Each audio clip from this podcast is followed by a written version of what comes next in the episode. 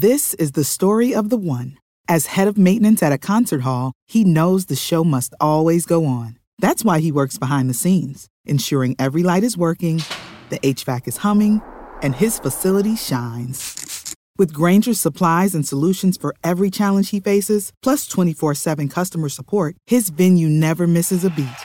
Call quickgranger.com or just stop by. Grainger, for the ones who get it done.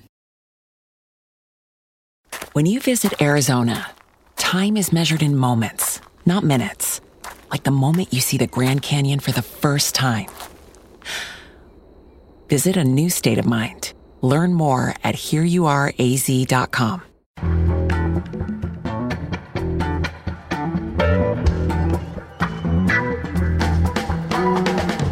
From The Nation magazine, this is Start Making Sense political talk without the boring parts. I'm Jon Wiener. Today we want to talk about Republicans who have stood up to Trump. People like Jeff Flake and John McCain. They seem like truth telling heroes to a lot of liberals, but not to Rick Perlstein. The trouble with anti Trump Republicans later in this hour. Also, sexual harassment in Washington. We've learned a lot about that in the last week and about the way Congress deals with complaints against its members. The procedures have been called, quote, flawed. Joan Walsh will comment. First up today, the biggest tax scam in history. That's what Paul Krugman calls the Republican tax bill now before the Senate. For comment, we turn to George Zornick. Of course, he's the nation's Washington editor. We reached him today in our nation's capital. George, welcome back. Hi, thanks for having me back. Well, we're speaking on Tuesday afternoon. We're not sure at this point what's going to happen for the rest of this week with the vote. The Washington Post is reporting this morning that, quote, Senate Republican leaders face rising odds. They will have to radically alter their plan to overhaul the tax code as a spate of defections threatens to upend plans to pass the bill this week, close quote. What is the situation at this point Tuesday afternoon? For one thing, it's just sort of hard to decipher for outside observers because um, to, to a large extent, Republicans have been following the same sort of game plan they had with the health care bill, which is um, keep the details secret for as long as possible, um, you know, forego the usual committee process where the bill is marked up and then we learn, you know, through this process what are the objections of, of senators on both sides and what changes do they want to see. This has just been happening at such a, a fast, um, breakneck pace that it's been very difficult to discern exactly where people stand. Um, it is true that this week, uh, as you noted, a lot of Republican senators are, are finally sort of turning their cards over and and revealing what their objections are and and how they maybe can or cannot be met. Um, I agree with the Washington Post. Something's going to have to change. I mean, you look at a lot of these senators who are raising objections, and some, and we, and we can talk about it. Some really seem to be objections that can't be um, addressed, and maybe these are real no votes that will, will kill the bill.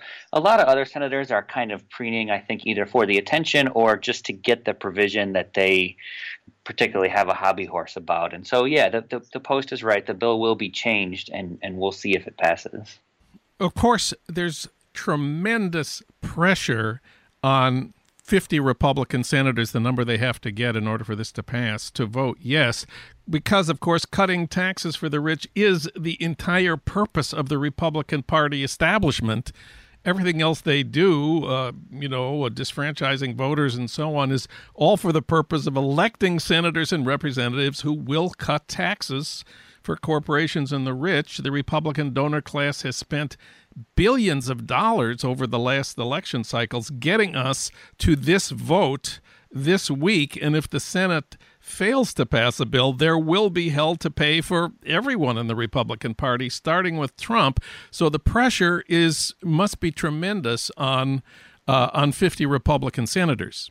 Oh, it's absolutely tremendous. The, the, you're exactly right. The people funding the Republican Party, this is sort of their Super Bowl. This is what it's all been about. Um, what's di- what differentiates this from the healthcare fight, and what I think makes passage of a tax bill much more likely than Obamacare repeal is that there really weren't a lot of big interest groups that were pushing for that mess of a, a health care bill Republicans had proposed. I mean, you, you certainly had some big ideological donors on the on the Republican side who were pushing for it. But it wasn't like America's health insurance plans or, or the pharmaceutical companies were out there demanding this repeal. Quite the opposite, actually.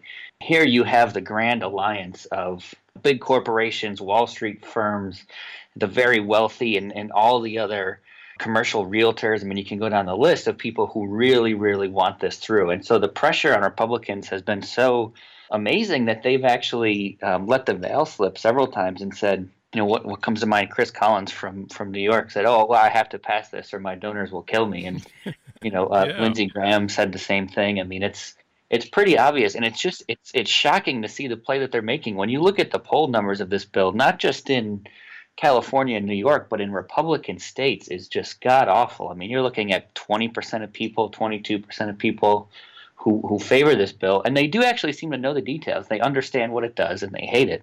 Republicans are not ignorant about that. They they understand the politics, but they're forced to choose between their voters and their donors, and I think we'll see where they stand.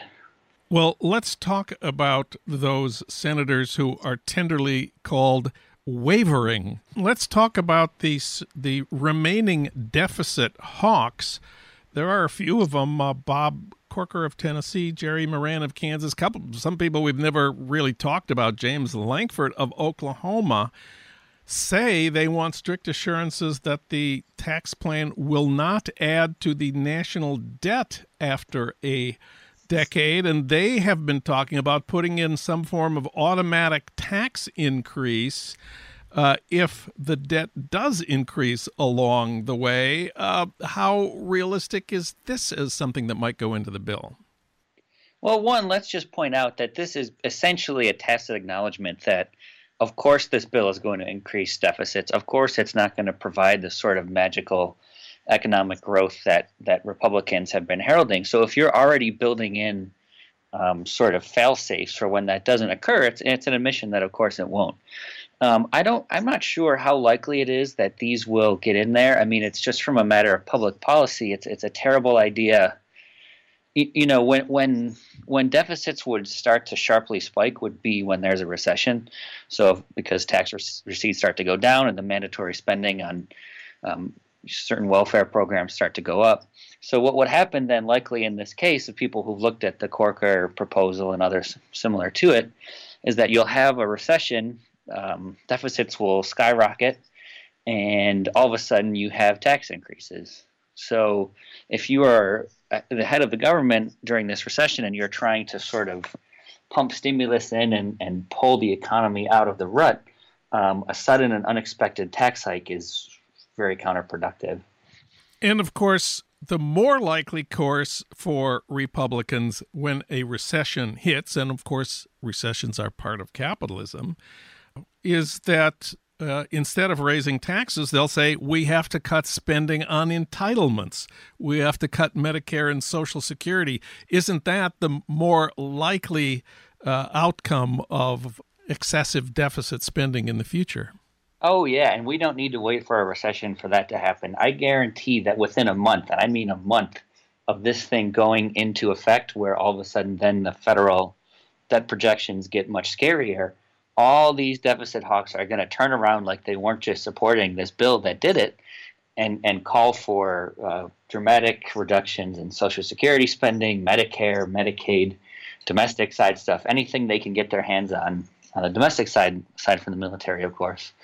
Um, you know, a lot of these folks have been very quiet um, during this debate. People like, you know, um, Pete Peterson and the Committee for a Responsible Federal Budget and that other crowd that under Obama was very, uh, you know, vocal about the, what they saw as dangerous uh, national debt and deficits. And they've been pretty quiet to this tax bill. They'll, they'll be back as soon as it passes. I have no doubt about that do they really have to pass it this week? There's so much pressure that they've got to do something now. What's the matter with next week or even waiting until January?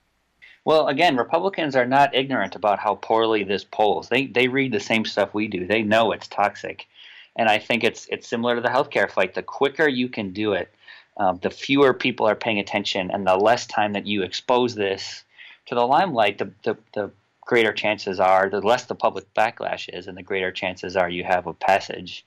Um, it, it's clearly an acknowledgement of that. I mean, I think they don't want the opposition to have more time to organize rallies and um, you know have people go home for Christmas and, and talk about this thing and all the terrible things that the bill will do.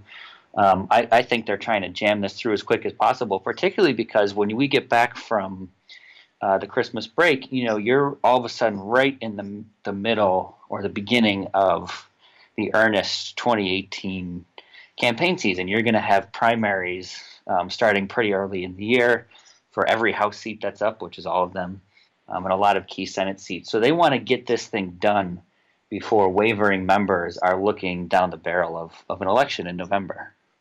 And let's remember that that I'm still saying if the Senate passes this bill rather than when the Senate passes this bill. If the Senate passes this bill, it still has to be reconciled with the House bill and there are some intriguing differences between the two. My personal favorite is a small one. The House bill eliminates the deduction that school teachers have been taking when they buy school supplies for their students, which has been $250. Really Scrooge uh, like uh, on the part of the House, but the Senate not only keeps that deduction, it doubles it. So I guess that makes the Senate bill better, doesn't it? Well, you know, in, in some ways it is, but I mean, both of these are just so toxic in different directions and for different reasons. And and this is where it will be. You know, I've been contrasting it to the healthcare bill, which failed. What the healthcare bill had going for it was that if the Senate would have passed that bill if if John McCain hadn't come out and put his thumb down, it would have sailed as is right through the House. I mean, there would have been no reconciliation, no conference committee. They they would have gone right ahead. Would have been on Trump's desk within a couple days. That will not and cannot be the case with the two very different versions of the House and Senate bills. So then you're going to go to a conference committee. We're going back to the secrecy where a, a handful, I think it's maybe 12 negotiators between the House and Senate in a in a dark room hammer out a, a compromise bill, of course, it will be a compromise between Senate Republicans and House Republicans. Democrats will have essentially no leverage here. And then they'll try to rush that through, but then that has to face a vote again in the House, again in the Senate. So um, although Republicans may want to get this thing done as soon as possible, I don't see it being all that fast. And what are the big sticking points for the House from the Senate bill as it currently exists? Well, the, the, the large scale thing is that in the House, you have a lot more people who are at least ostensibly serious deficit hawks and concerned about the deficit. And the way that Ryan treated it was just different than how Republicans did. Um, that I think, you know, you're seeing, you mentioned um, Senator Moran from Kansas, who in the Senate had a really pretty strong objection to this bill that may not be resolvable. And that's so interesting because, um, as you know, Kansas passed a, a, tax reform package under Governor Brownback a few years ago, very similar, well, similar outlines to what Congress is now considering, and it literally bankrupted the state. I mean, I don't mean that euphemistically. That everything went completely haywire when they passed this thing.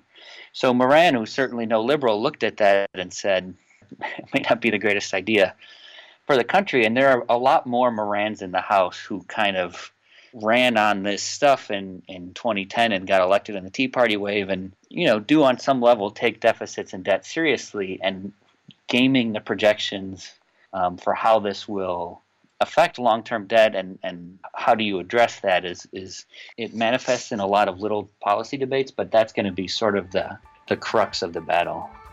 George Zornick, read him at thenation.com. Thanks for talking with us today. Thanks for having me.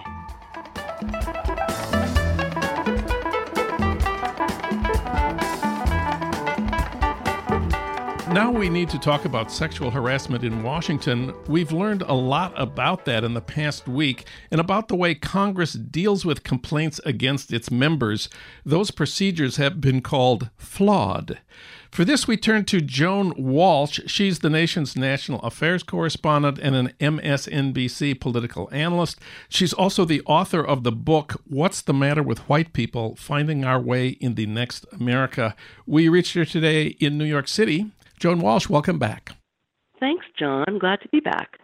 Well, let's start with what we've learned from the John Conyers case about how Congress handles complaints of sexual harassment by its own members. Just to review briefly, Conyers is the venerable Democratic representatives from Michigan. He's been head of the House Judiciary Committee. He's been accused of sexual harassment now, I think, by three women as of this hour. And Cokie Roberts made a startling admission on one of the Sunday talk shows. She said, quote, every female in the press corps knew, close quote, to avoid being in an elevator with Conyers.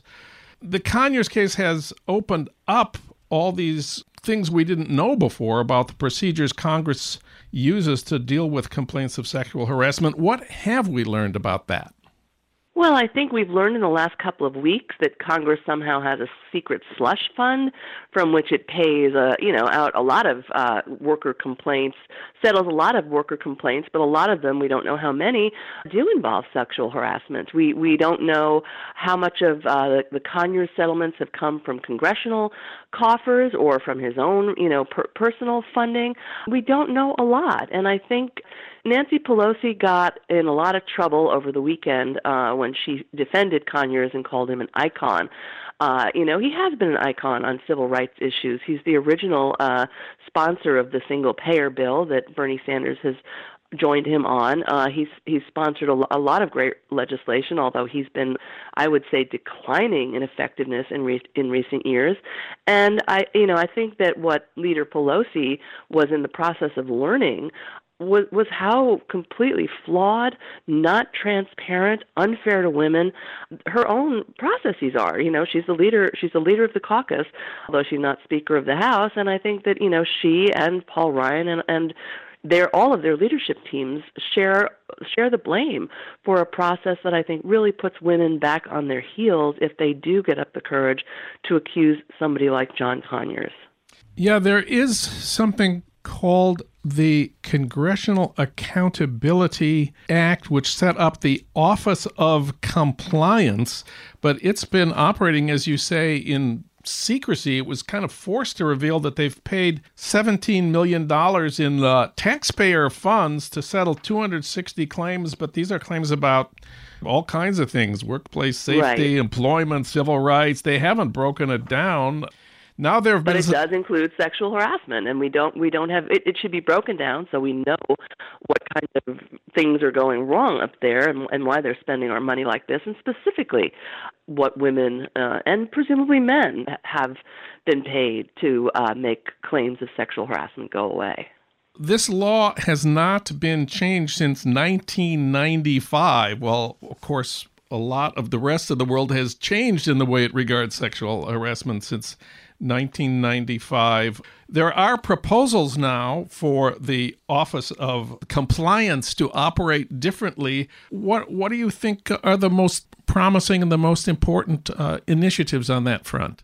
Think I think that women have to be uh, encouraged to come forward. I think they have to be believed when they come forward. I think they cannot be giving up any of their rights when they come forward. And I think we have to question the use of of these non-disclosure agreements when a settlement is made, whether it's by the Office of Compliance or by an individual lawmaker himself. Um, this is is really part of why Congress can't fully get to the bottom of the Conyers allegations because there have been at least one or two, uh, I think at least two settlements where the women are it's it's they're gagged essentially. One of them has said if she is subpoenaed by the ethics committee, she will come forward, and a subpoena would be enough, I believe, to allow her to set aside uh, the non-disclosure agreement and talk. But it really is. I mean, when you say 1995, let's go back and think about what was going on back then. Yeah, that's around the time that Bill Clinton got involved with Monica Lewinsky, and even though that was a consensual relationship, uh, and she was technically an adult, it was certainly an abuse of power. And you really wonder why people. I don't want to blame Democrats alone. I don't. I certainly don't want to put this on women, for God's sake. But in this period when when uh, the nation was really being rocked by all of these Clinton allegations. Uh, and just a few years after we had our Anita Hill wake up call, there was still very little, as far as I know, uh, effort to modernize and make fair this process and, and make it work in such a way that it wasn't merely a place where allegations go to die and where women and perhaps the men get paid off, uh, but the the nature of the behavior of these legislators uh, also gets hidden, and then you and you have a John Conyers who a Cokie Roberts can say, "Well, we knew never to get on the elevator." Really? I mean, I'm not blaming Cokie Roberts. I worked in Sacramento for a while, and we had the same, we had the exact same uh, standards and and uh, female solidarity across Republican and Democratic lines. We warned one another.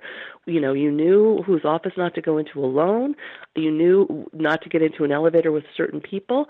This is the reality in state houses and in the Capitol in Washington. And it's kind of depressing to me that it's taken us so long to shape up the way we govern these people when we've known for so long that this kind of power leads mostly men not most men, but mostly men, astray.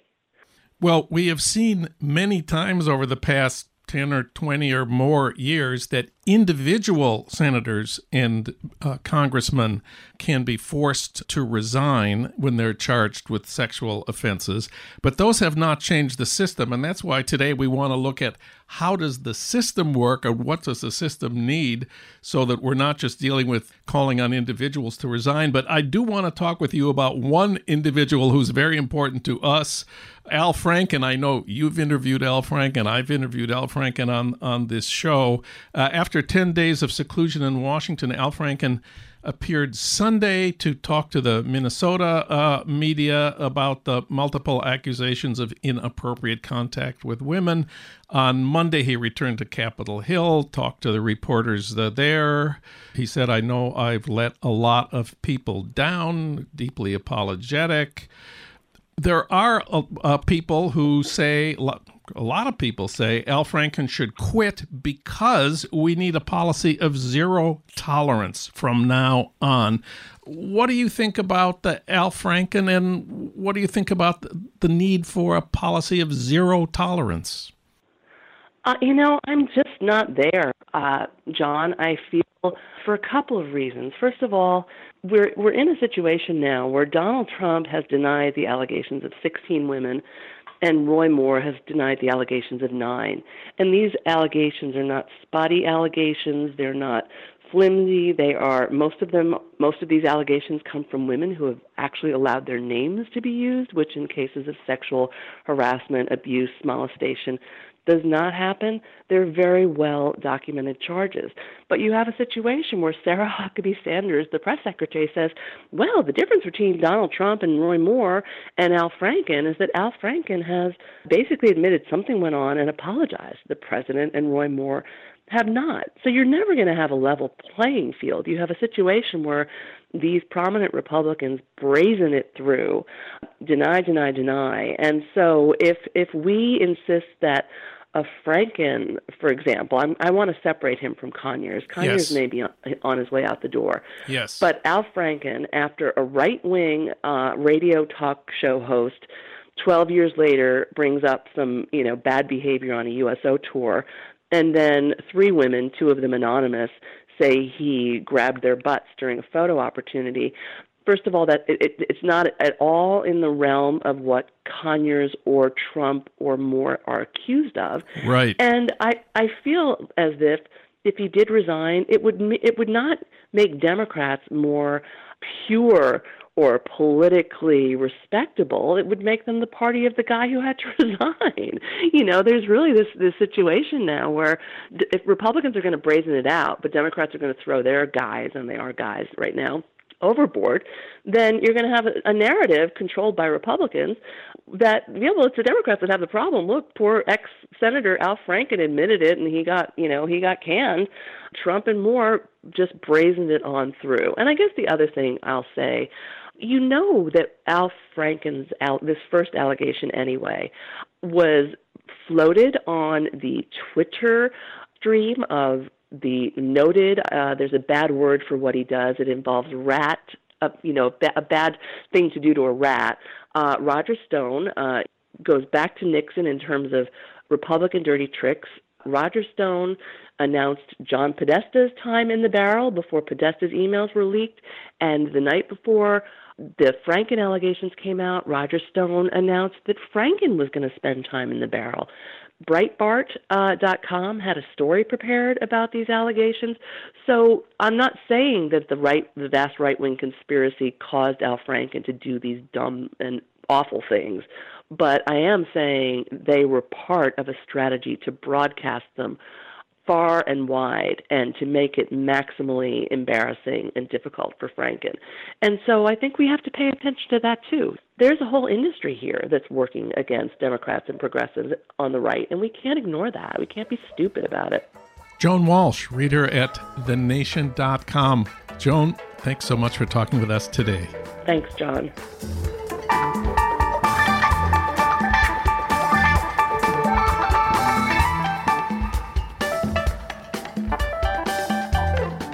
Finally, today, we want to talk about the Republicans who have stood up to Trump.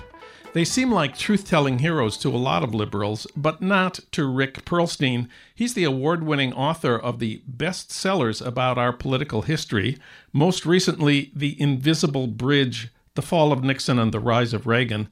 Before that, he published the classic Nixonland. It was a New York Times bestseller and was picked as one of the best nonfiction books of the year by over a dozen publications. Rick is the former chief national correspondent for the Village Voice and a former online columnist for the New Republic and Rolling Stone. His journalism and essays have appeared in Newsweek, the New York Times, and The Nation. We reached him today at home in Chicago. Hi, Rick. Hi, Jon. Good to hear from you. A lot of us were delighted to see a few Republicans at last standing up to Trump, especially Senator Jeff Flake, the junior Republican from Arizona. On the Senate floor, he denounced what he called Trump's, quote, reckless, outrageous, and undignified behavior, unquote. This was October 24th, the day he announced he was quitting the Senate, he deplored Trump's, quote, flagrant disregard for truth and decency, close quote. Don't you wish there were more Republicans like Jeff Flake?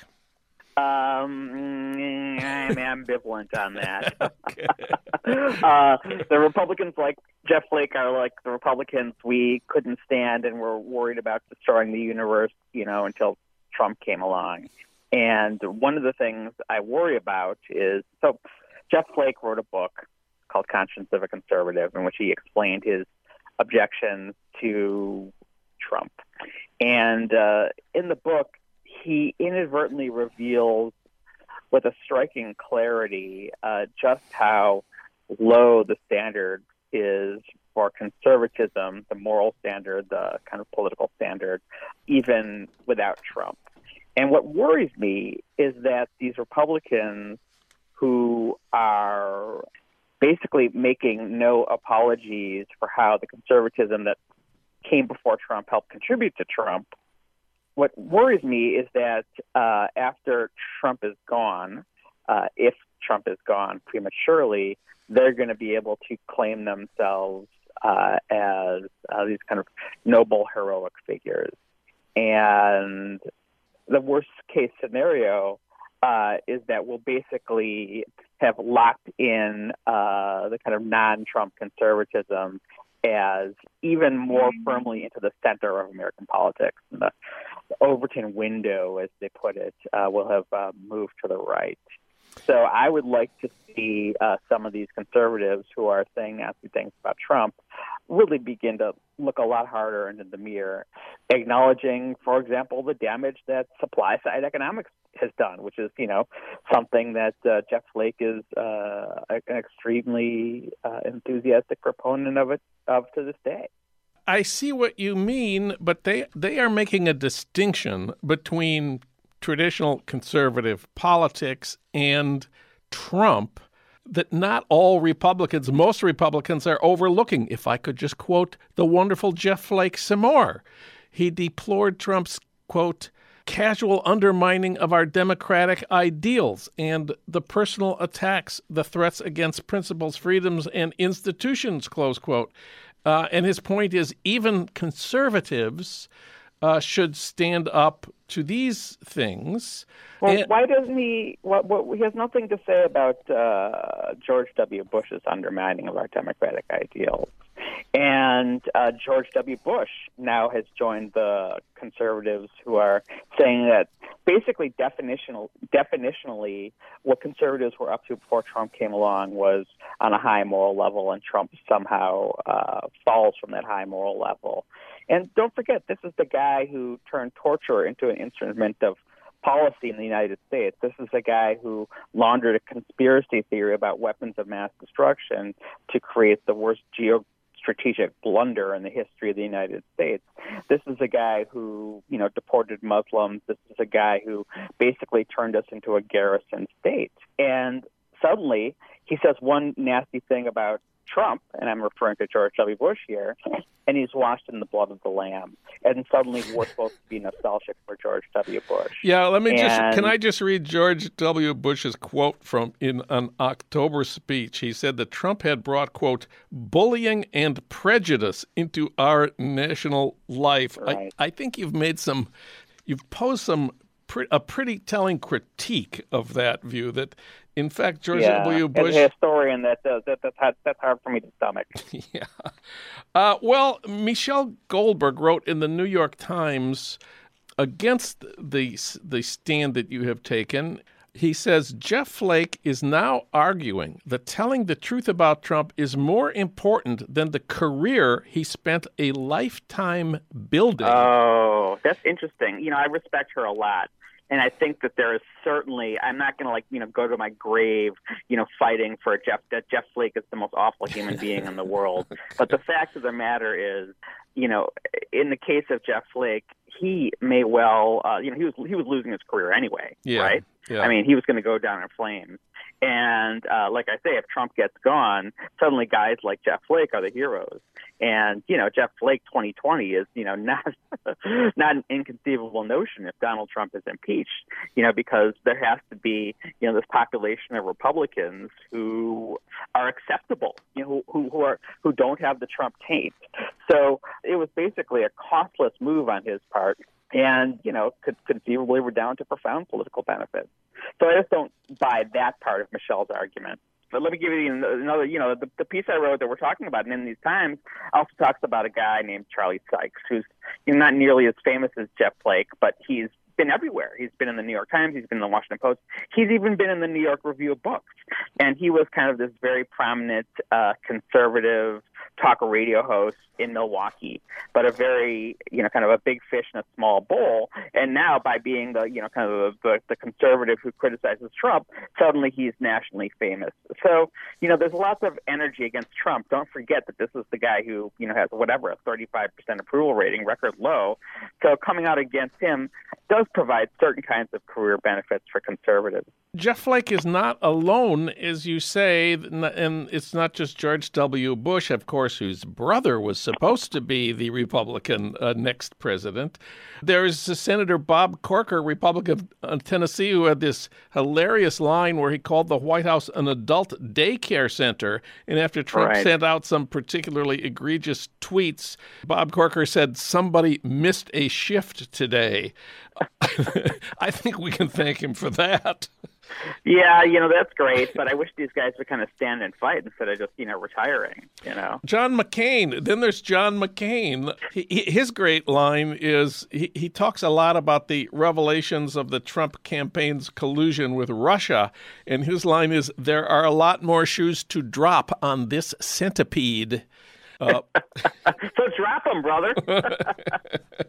Get dropping. But again, he is somebody who is uh, not going to run for reelection. Sadly, he you know has brain cancer. But you have pointed out that that Bob Corker and John McCain and these other Republicans vote with Trump about something like ninety percent of the time. Yeah, like yeah, there was, there was this remarkable uh, phenomenon where uh, I think Corker and McCain, but definitely Jeff Flake. I think all three of them. The very day that Flake gave this, you know, resounding, you know, uh, uh, have you at long last no sense of decency speech on the floor of the Senate, joins the vote to get rid of the uh, you know the the the, the Elizabeth Warren's uh, you know Bank Protection Bureau, uh, or not get rid of it, but to make it you know harder for people to sue banks that defraud them. So you know uh, that's a pretty crystalline example of you know this is really kind of a backhanded favor on their part. Of course, we expect Republicans to support tax breaks for the rich. That's that's the bedrock, you know, position of the Republicans. But um, right. So, but why can't we use this moment in which you know Trump uh, helps kind of like make the Republicans look especially stinky as leverage to try to take down the entire Republican agenda and the damage it's done. Uh, this, you know, this goes back to the campaign where you know Hillary Clinton, you know, kind of gave her speech in which she said, "Oh, the alt right is awful and they're they're so terrible and they're not like our traditional conservatives that we know and love at all." Yeah and thereby kind of enshrining conservative traditional conservatism as you know something that was worthy of our respect. You know, I'm just going to hold to the position that it's not worthy of our respect, and that you know if they're going to hold on to Trump, we got to you know basically uh, uh, throw the anchor around them all and bring them all down. You know, and I think this is going to be harder to do when uh, we're kind of separating conservatives into the good guys who say you know nasty things about Trump's manners, basically, and uh, the bad guys who stick with Trump. They're all bad.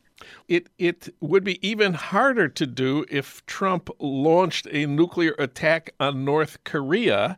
And, you know, tax breaks for the rich are one thing, but blowing up the world would be worse. Don't we need Republicans to help us stop him from doing that? I, I, I, I completely in the short term I completely respect that argument. By the way, Jon, do you want to do you want to make some news on your air? Sure. If people go to esquire.com, uh, I have a brand new interview up with Daniel Ellsberg about his new book in which he reveals his belief that uh, if we decapitated, uh, invaded North Korea or had some kind of military uh, action against North Korea and Kim Jong Un died, that there might be some kind of, uh, he, he suspects very strongly that there's some kind of dead hand device that would automatically launch a nuclear weapon against Seoul. Yikes. Yikes. Uh, he says, I'm pretty convinced that Kim, in fact, has also made provisions for massive retaliation if he is killed. So, so uh, all the more reason, yes, let's get rid of Trump. But, you know, is it easier to get rid of Trump with these Republican allies, or if we kind of use the let's just say the dead hand of the entire Republican Party to help drag down Trump. That's that's something I'd like to consider. Yeah, I know there's these political strategists uh, who you have referred to who point out that the best way to get rid of Republicans is not just to condemn them for their policy positions on taxes and health care, but to emphasize that they support the authoritarian, narcissistic, dangerous Trump that means Trump hurts regular Republicans, and thus. That's right. You know, uh, right here in Illinois, where we have a very, very competitive uh, Democratic primary for uh, governor against a truly awful Republican who's destroying the state basically by holding the budget hostage, named Bruce Rauner. Uh, J.B. Pritzker, uh, one of the Democratic candidates, is building his whole campaign around basically uh, saying that if a vote for uh, Rauner is a vote for Trump and clearly has some very strong focus group because he's a billionaire. I'm sure he's done all the research, mm-hmm. uh, research and, and polling research that shows the best way to destroy a Republican named, named Rauner,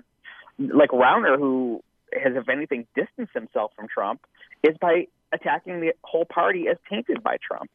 So maybe that's the way to go. Maybe that's the way to go. And maybe we do not want more Republicans to follow the example of Jeff Flake and Bob Corker and John McCain. I, I, I don't feel like I can go that far. Maybe I'm threading too fine a needle. You know, I, I'd like to see people calling a spade a spade and saying in good faith that Donald Trump is is is disastrous and breaking things. But I guess what I want to do is uh, nudge them a little further. Uh, maybe maybe you know like like like a teacher. I just like kind of level level them up and kind of bring them to the next transcendent level of uh, wokeness, shall we say. Rick Perlstein is our teacher. His piece, Don't Trust the Anti Trump Republicans, appears in the December issue of In These Times. Thank you, Rick. Thanks, Jon.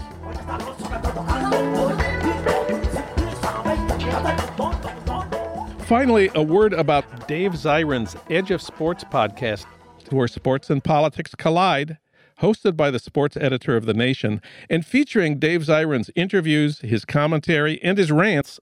So even if you're a sports fan who hates politics or a political junkie who hates sports, you'll find something to love in this podcast.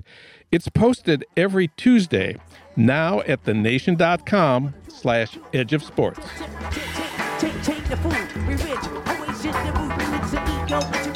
Start Making Sense, the weekly podcast of The Nation magazine, is recorded and edited by Lyra Smith at the studios of Emerson College Los Angeles, located in the heart of Hollywood, with additional production help from Justin Allen.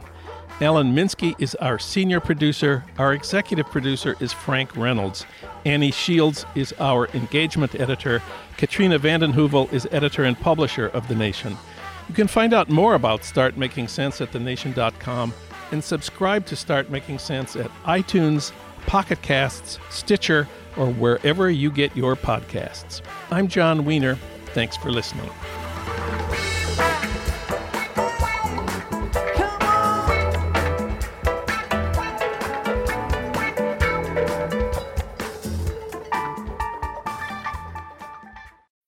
When you need mealtime inspiration, it's worth shopping Kroger, where you'll find over 30,000 mouthwatering choices that excite your inner foodie. And no matter what tasty choice you make, you'll enjoy our everyday low prices, plus extra ways to save, like digital coupons worth over $600 each week. You can also save up to $1 off per gallon at the pump with fuel points. More savings and more inspiring flavors make shopping Kroger worth it every time. Kroger, fresh for everyone. Fuel restrictions apply.